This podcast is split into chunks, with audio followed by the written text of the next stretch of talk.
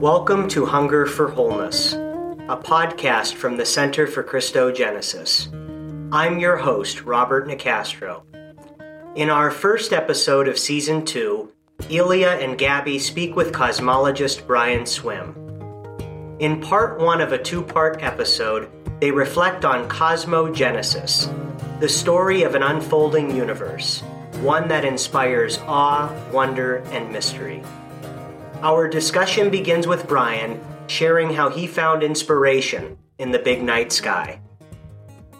Cosmology, what a fascinating area, really, and, and I think Gabi would second me on that. Um, what what drew you into the study of cosmology? Maybe we can just begin on that question. Yeah, I've thought about that a lot, and it was um, two things. When I was, you know, I was like four. You know, I don't know exactly how old I was, but I was definitely younger than five. I um, I my bed uh, was upstairs and and it was it was right next to the window, one window in the room. At night, um, sometimes you know uh, I would lie there and and look up. We had my curtains were kind of gauze, but you could see through them, and I was just amazed by the stars. Really, just just amazed me. Just just their presence. I had no idea anything about. Huh. And then, but then the second thing was when I was um I was in second grade, and um, Sister Isabel Mary. I I think out of actually frustration with me because I was always a hyperactive kid, gave me a book all about stars. And oh. I, I, just oh. loved it. And then I put together my experience of the stars with these fantastic claims about, you know, how much they weighed and how big they were. Yeah. So I went back to that time. Gabi, did, have you had the same experience with stars? Yeah. I mean, in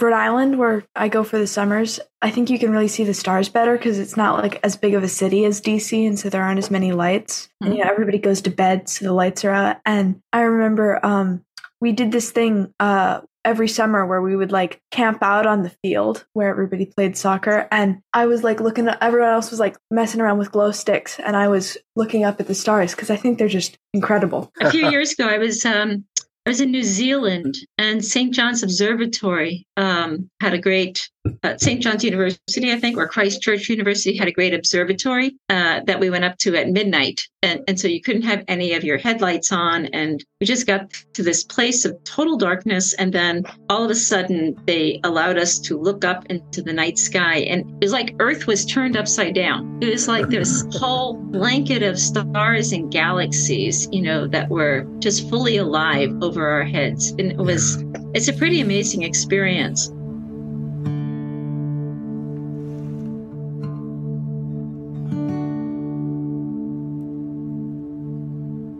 Brian, why should we pay attention to cosmology today? I think it's one of the most important areas that we should attend to. But what what's your two cents on that?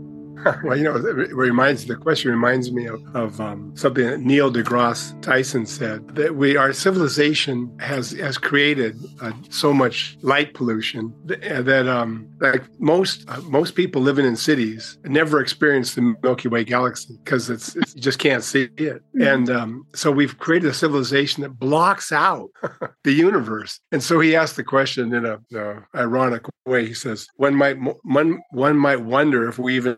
Need it so we can just do away with the universe. Mm. so i um i the way i the way i would answer that question um would be to say that the the night cosmology the night sky galaxies they they enable a moment of of deep reflection. They and we and then we we find ourselves asking uh the the existential questions why am i here? And what am i supposed to do? And who am i even? And i i think those questions are you know are essential. They're essential for us to become human beings. You know, I mean, so many animals are exquisite, elegant, profoundly intelligent, many in ways that we are not. But, you know, they don't have existential angst. They don't, you don't, we never come upon right. horses like, you know, wondering about why they exist. But so that, that kind of wonder, I think is, is essential for being a human. And I, I have a quote from the from the Mizmane Indians in South America. And they, they said something that stunned me. Said, um, hmm. In order to become a human being, you must dwell in the immensities. I Isn't love great? that. That is a wonderful saying. It reminds me of something that Nancy Abrams and her, her husband Joel Abrams in their book on 21st century cosmology said,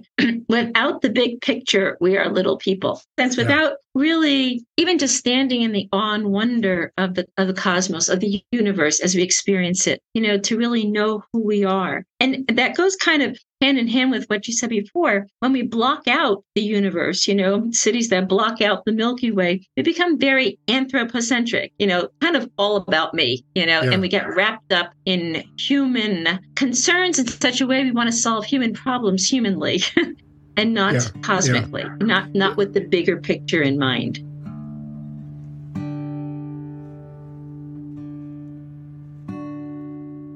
Gabi, what, what question do you bring to Brian this afternoon? I mean, I I think that not only are the immensities like physical things in our world, but they're also like I mean ideas. You know, Yeah. like Yeah. what would you say are like some immensities you like to dwell in?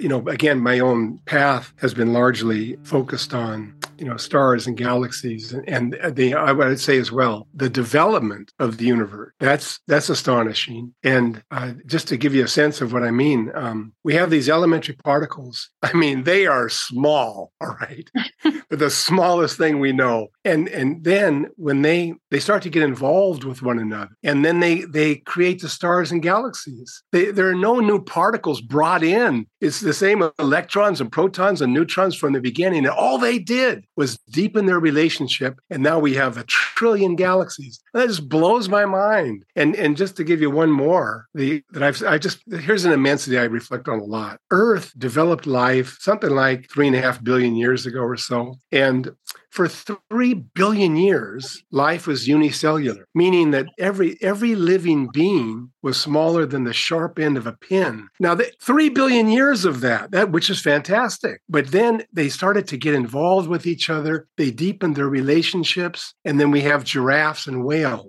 Nothing new came from some outer space visitor. This is this is the power that is that is that is matter, the power in matter. So that that was those are the kinds of mysteries that I, I reflect on often. Really, Brian, I mean, this is quite incredible. The power of matter to deepen relationships and give rise to new things, right? Without importing any new matter, any other things. Like the potential of matter seems to be infinite, right? It's open Yeah. to infinite Yeah. possibilities. Yeah, absolutely. And it, and I know that this, you know, our views are very similar, of course, you know. And but I mean, this is something that you've emphasized is that relationship is at the root of being. That's that's what fundamentally what we are. We are relationships, and we're deepening relationships. That's the story of the universe, and it's the story of our development. Gabi showed me this book by I think Anthony Padilla, the cosmologist, um, on numbers. You know, so cosmologists, if I understand, I mean, you can tell me, is it seems to be a lot of mathematics. You know, seems to be a lot of um, at least theoretical physics has a lot of math built into it.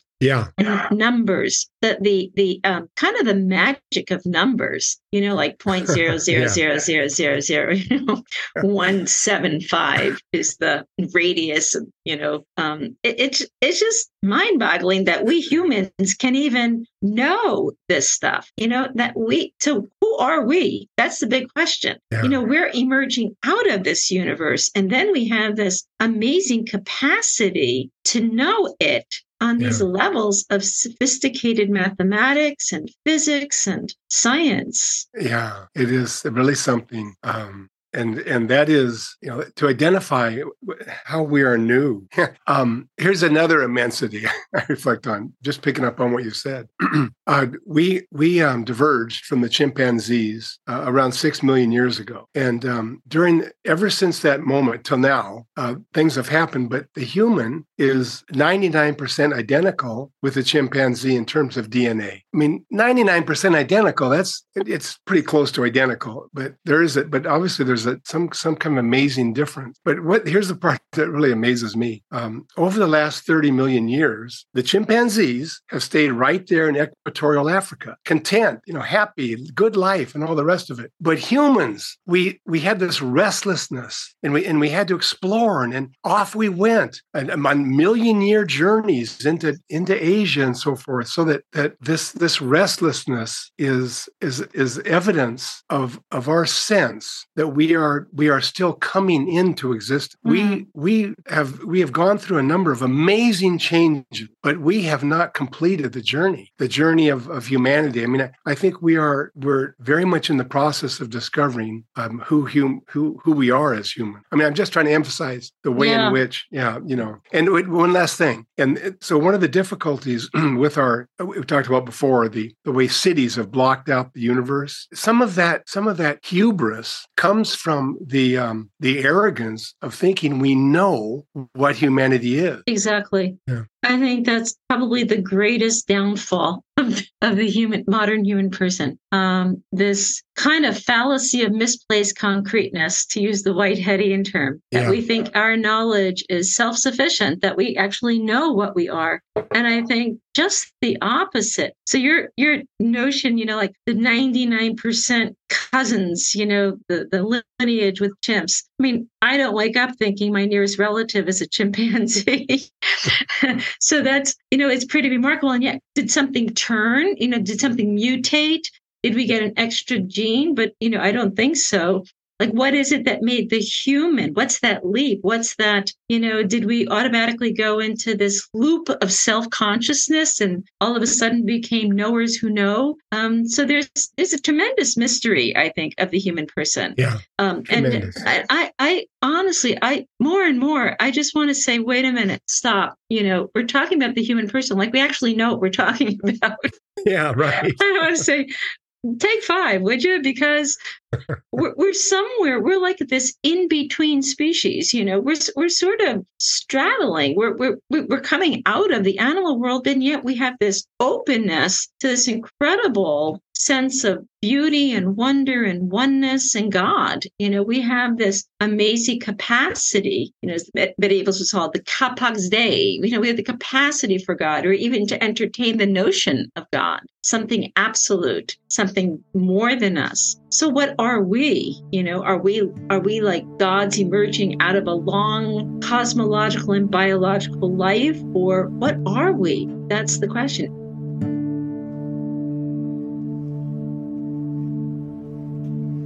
Cosmology helps us see the bigger picture. It brings into focus our place in the grand sweep of biological and cosmological evolution. This is the story of the universe, our home. But what are we exactly? Next, Ilia, Gabi, and Brian dig deeper into Teilhard's vision of the noosphere, and they consider technology's role in human evolution the development of consciousness, and planetary life.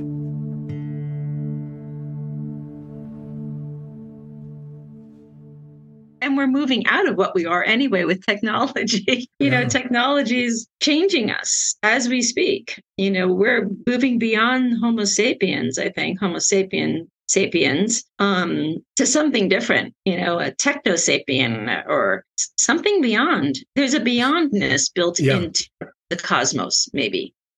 And one way to just underline what you're saying, this is yet another immensity to reflect. For for three and a half billion years, uh, life has proceeded in terms un, under the processes of genetic mutation and natural selection. Um, and there may be more going on, but at least those are two massive insights that come out of biology: natural selection and genetic mutation. And that is how things happen. That's how things evolve. But that's changed. It's no longer that way. Now there's this this amazing amazing species with the consciousness to reflect back on the processes themselves and to permeate, to enter into them. So now the, we live on a planet that is evolving consciously for the first time in three and a half billion years. I, animals have consciousness for sure, but but never there weren't animals that realized they had the power to shape a planet's evolution. Here we are. Yeah, we have di- directed, oh, willful consciousness, directed consciousness, yeah. consciousness that makes you know that can make a difference. And this goes back to Thomas Berry, his thought, and that is that there are different ways to talk about the human. Many of them are valid. I think this is one of them. That the human species is is able to reinvent itself at a species level without changing its anatomy. So other species, you know, would, would develop,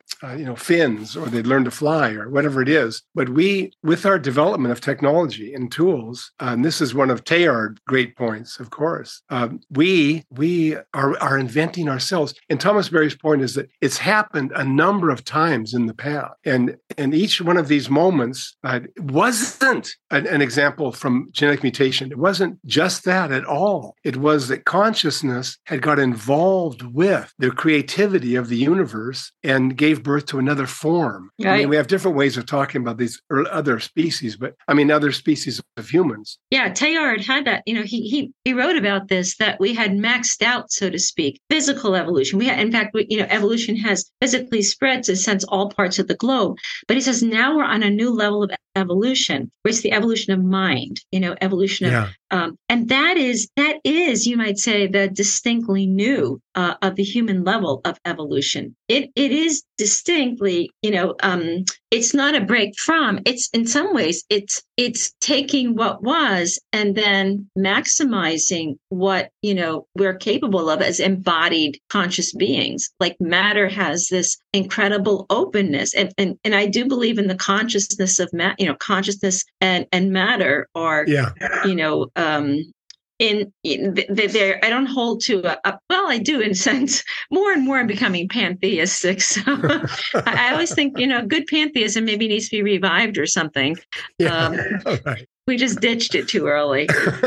but there, there's something really amazing. You're right. I mean, the, new phases of evolution are definitely the phases of conscious evolution, which makes yeah. technology the next level of conscious evolution. It's yeah. Marshall McLuhan recognized this, you know, and he said, yeah, this is exactly what we should expect, you know, that mind would continue to expand itself, you know, yeah. in and through our developments of technology. So we shouldn't be overly surprised by our inventions, you know know, this is exactly, we're on the right path. Yeah. The question is toward what?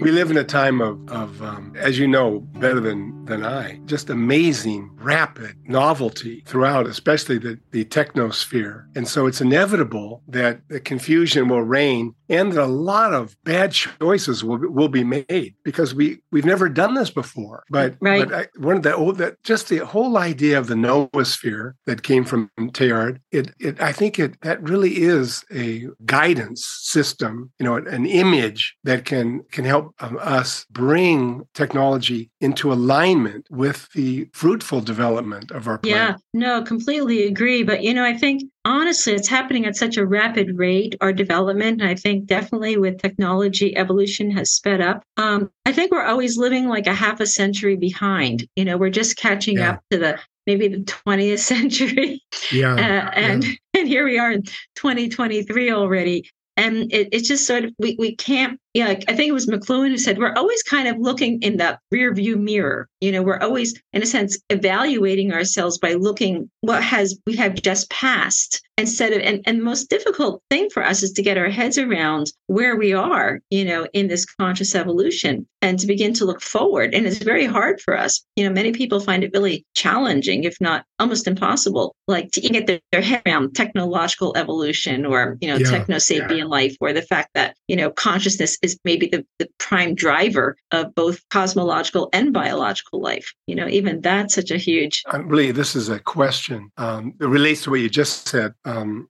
the role of consciousness and the, the rear view mirror and catching up. I, it, looking at the the question uh, just from the point of view of love. Um, one of the things that I that I have been attracted to is the notion that um, that we fall in love first and then we awaken to the fact that we have. Say that again, Brian. we yeah. Did you say we we we uh, we fall in love first, so that we we we fall in love and we're unaware of it. We just something is really exciting to us, whatever. We're not thinking about it, but it's already happened, you mm-hmm. know. And and then we sort of wake up and realize, wow, you know, I'm in love. Now that I mean, on a personal level, but like Gabi was saying, in terms of an idea or vision or a dream, and uh, so I guess my point is I'm picking up on your your statement. The consciousness lags behind. You know, so I think the um, the main action of evolution is at the level of the body. So bodies respond to each other um, with an energy that goes back for billions of years, and then mm-hmm. this this high level uh, self reflection is is really catching up with what has already taken place. So I, I tend to think of of these innovations in technology and so forth. You know, the these wizards they're captivated by something and they're moving forward, and they I think it, it's it's I think it's the way in which the creativity works. I mean, anyway, I, I wanted to get your yeah no no no no, and then I'm gonna let Gabi uh, speak here too. But I think you're absolutely right. You know, Whitehead's notion that the ultimate principle of all life is creativity. You know,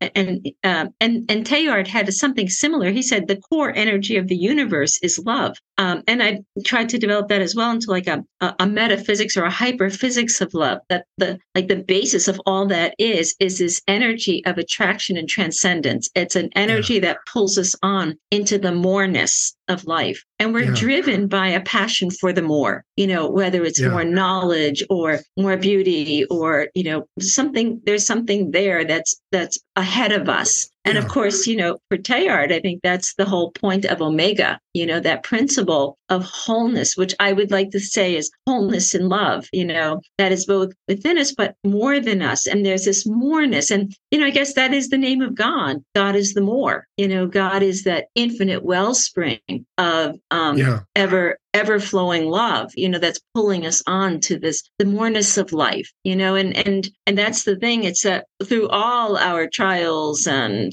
trajectories and the way evolution has dead ends and a lot of violence and you know even on the human level you know there's a lot of stuff going on and yet there is this unyielding energy of love. You know, there's something that gets us up every morning and says, I hope for, you know, a new day, new friendship, you know, more forgiveness, more peace, more something. We live yeah. for the moreness of life. And I think that love is what drives consciousness, you know, in a sense. Um, yeah, the yeah, love, is, love first. is first. Love is first. Yes. Yeah. You're, you're drawn, you're attracted to, and as you're attracted to, you want to know, right? So we always want to know that which we love. Um, and then yeah. as we come to know that which we love, that love deepens. So love, love and knowledge, you know, have always worked together for the ancients and uh, for the medievalists for sure. And uh, Bernard of Clairvaux is one who said that love itself is a form of knowing. It's a deeper form of knowing. Saint Augustine would say that um, wisdom is knowledge deepened by love. So it's not just head knowledge or knowing the facts of things. You know, even yeah standing in the awe of the universe it is that higher knowledge of love. And that it's a it's a knowledge that doesn't need a lot of words because it's a knowing by way of the heart you know it's an it's a deep knowing you know yeah. and that's i think what we need today that deep knowing you know that that deep awe that that deep feeling or this belonging to this cut to this incredible you know home that we call cosmos um, and that earth you know as our as our mother you know that nurtures us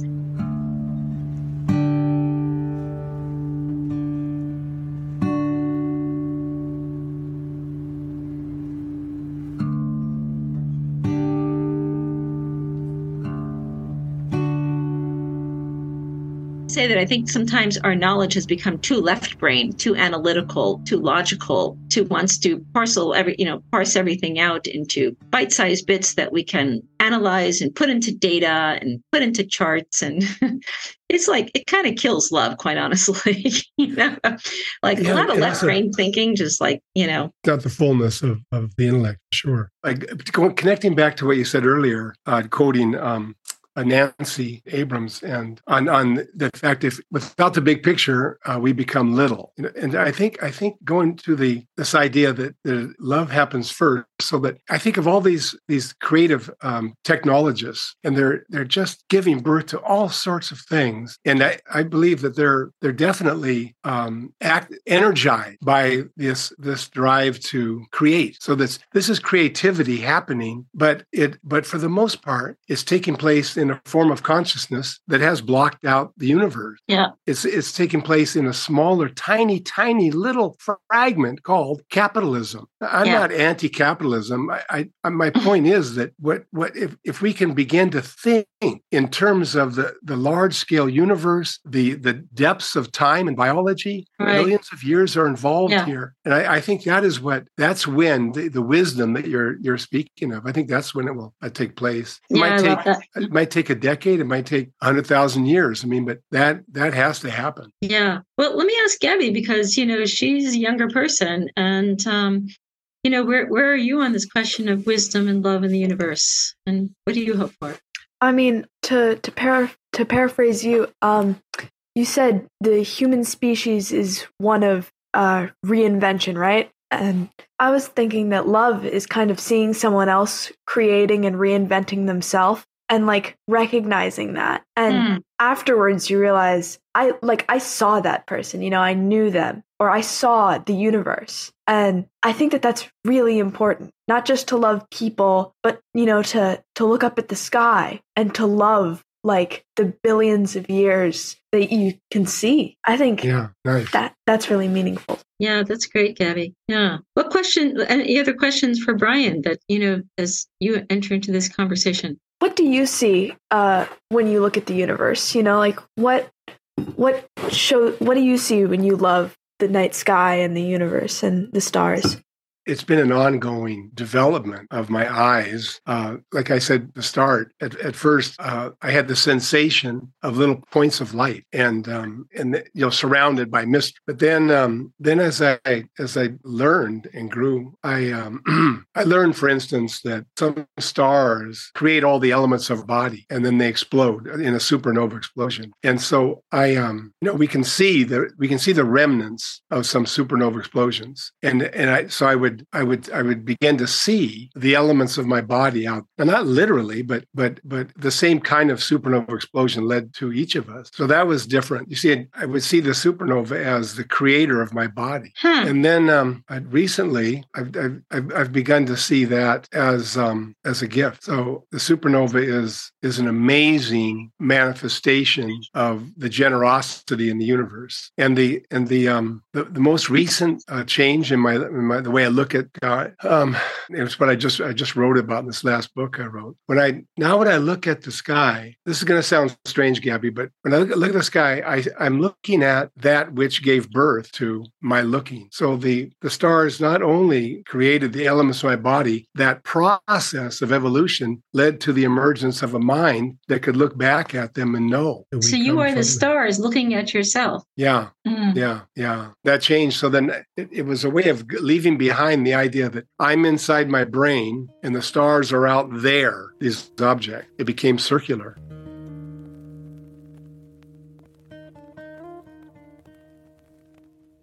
This concludes the first half of Ilia and Gabi's conversation with Brian Swimme.